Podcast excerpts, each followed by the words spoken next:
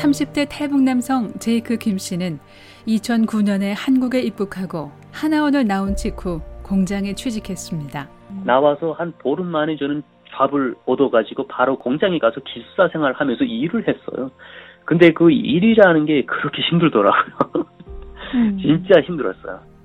아내를 구할 브로커 비용을 넉넉히 마련하기 위해 일에 전념했던 만큼 남들처럼 불평하거나 감상에 빠질 여유도 없었습니다.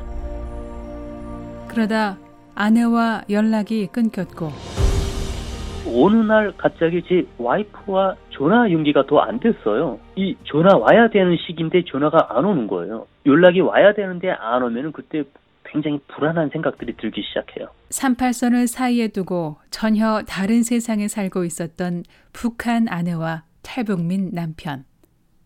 취재진은 제이크 김 씨의 아내 김지연 씨에게 돌아오지 않는 남편을 기다리고 다시 만날 때까지의 심경을 듣게 됐습니다.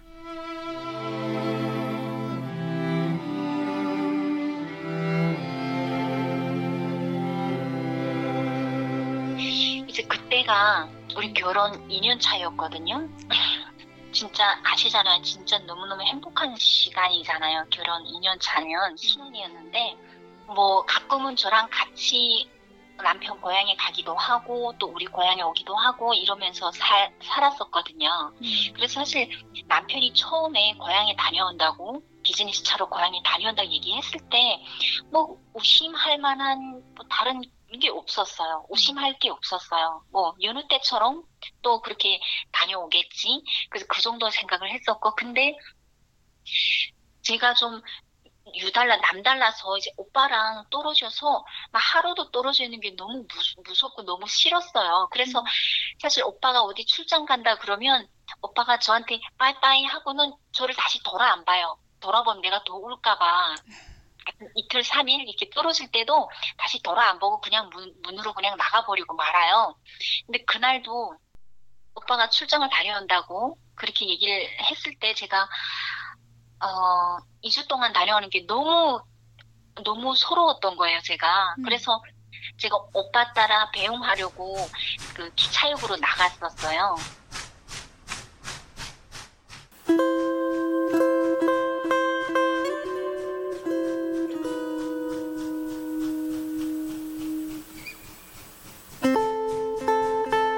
그냥 열차에 올랐어요. 여느 때처럼 한 번도 뒤를 안 돌아보고.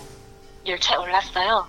그리고 열차가 떠나는 순간에 오빠가 다시 창문에 나타났어요. 그리고 저한테 그냥 할말 없이 그냥 저를 이렇게 바라보기만 하는 거예요. 그래서 그냥 저도 오빠가 아, 2주 동안 떨어지는 게 너무나도 힘들어서 그러는가 이렇게 그냥 그렇게만 생각을 하고 그냥 오빠 뭐 그냥 알지 말고 뭐뭐 잘 돌아와 그냥 그런 그런 인사말만 전했고 오빠는 그냥 아무 말도 없이 그냥 날 이렇게 내려다 보기만 하더라고요. 그렇게 열차는 떠났어요. 남편을 보내고 난 지연 씨는 빨리 시간이 지나가기만 기다렸고 2주 내내 매일 밤 눈물로 지셨습니다. 3주 지났을 때부터 뭔가 불안한 예감이 들기 시작을 예감이 들기 시작을 했어요. 그리고 한 달이 지났을 때 알았어요. 아 뭔가 잘못됐구나. 지연 씨는 그날 이후로 사랑하는 남편이 없는 세상에서 살아갈 의욕을 잃어가고 있었습니다. 그 뜨는 해가 너무 싫은 거예요. 내가 이제 하루를 또 남편 없이 또 보내야 된다는 생각에 그게 너무 고통스러운 거예요. 뜨는 애가 너무 싫은 거예요. 아침에 눈 뜨면 눈 뜨는 게 너무 싫었고 저녁에 잘 때는 아 그냥 이렇게 잠들다 죽었으면 좋겠다는 그 생각밖에 없었어요. 그러니까 저는 완전히 세약해지고 그러던 어느 날 낯선 전화 한 통이 걸려옵니다. 집에 전화가 울리는 거예요. 집에 전화성 소리가 울리는 거예요. 음. 그냥 무심코 그냥 받았어요. 그랬더니 어떤 남자가 어, 지연이네 집이냐가 이렇게 물어보더라고요. 네, 지연이니 집에 맞다고 대답을 했어요. 그랬더니 그 사람이 지연이냐고 그래서 맞다고 했더니 알았다고 나중에 다시 전화할게요. 이러고 전화를 끊었어요. 처음 듣는 목소리였어요. 끊는 순간에 뭔가 깨달았어요. 이거 분명 오빠가 보낸 사람이다. 그냥 단번에 그냥 직감적으로 알았어요. 그거를. 심장이 밖으로 튀어나오는 줄만 알았다고 당시 심경을 회상하는 김지연 씨. 지연 씨는 그날로부터 전화기 옆에서 떨어지지 못하고 벨이 울리기만을 기다렸습니다. 일주일쯤 지나 다시 걸려온 전화. 그 남성이었습니다. 남편을 만나고 싶다면 시키는 대로 하라는 말을 남기는 브로커. 지연 씨는 그의 말대로 국경 부근에서 숨바꼭질 하듯 돌고 돌아 브로커를 만났습니다. 어느 건물 옥상에서 등을 돌리고 선 브로커는 믿기지 않는 말을 건넸습니다. 남편이 지금 한국에 있어요. 이러는 거예요. 뭔가 이렇게 띵, 한데 뭔가 이렇게 띵 맞은 기분 있잖아. 한국? 뭔 소리지? 뭐가 이렇게 오기 꼭 막히더라고. 왜? 왜 한국에, 왜 한국에 갔지? 대체? 남편이 한국에 간 게 알려지면 정말 그게 알려지면 저도 무사치 못하거든요. 왜 그런 위험한 일을 했지? 그게 처음에 그, 그 소리 듣는 순간 남편이 어떻게 한국에 갔지? 그 생각이 들더라고요. 음. 한국에? 근데 다음 순간 그래도 다행히 다 살아있어서 어딘가는 살아있잖아. 음.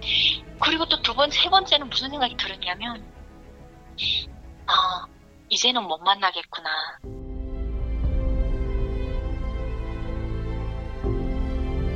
한국에 있는 남편을 만날 수 있는 확률은 거의 제로라고 생각을 했었거든요. 그래서 아 이대로 그냥 생리별이구나. 오빠하고 나하고는 이대로 생리별이 생리별을 했구나. 그 생각이 들었어요. 그래서 거기서 막 울기 시작했어요. 그 옥상에서. 목 놓아 울던 지연 씨는 남편과의 통화를 요청했습니다. 통화하려면 산 위로 올라가야 한다는 말에 남모르는 남성을 따라 산 위로 올라가기가 두려웠지만 자전거를 타고 수시간을 따라갔습니다. 전화기 건너편으로 들려오는 그리운 오빠의 목소리.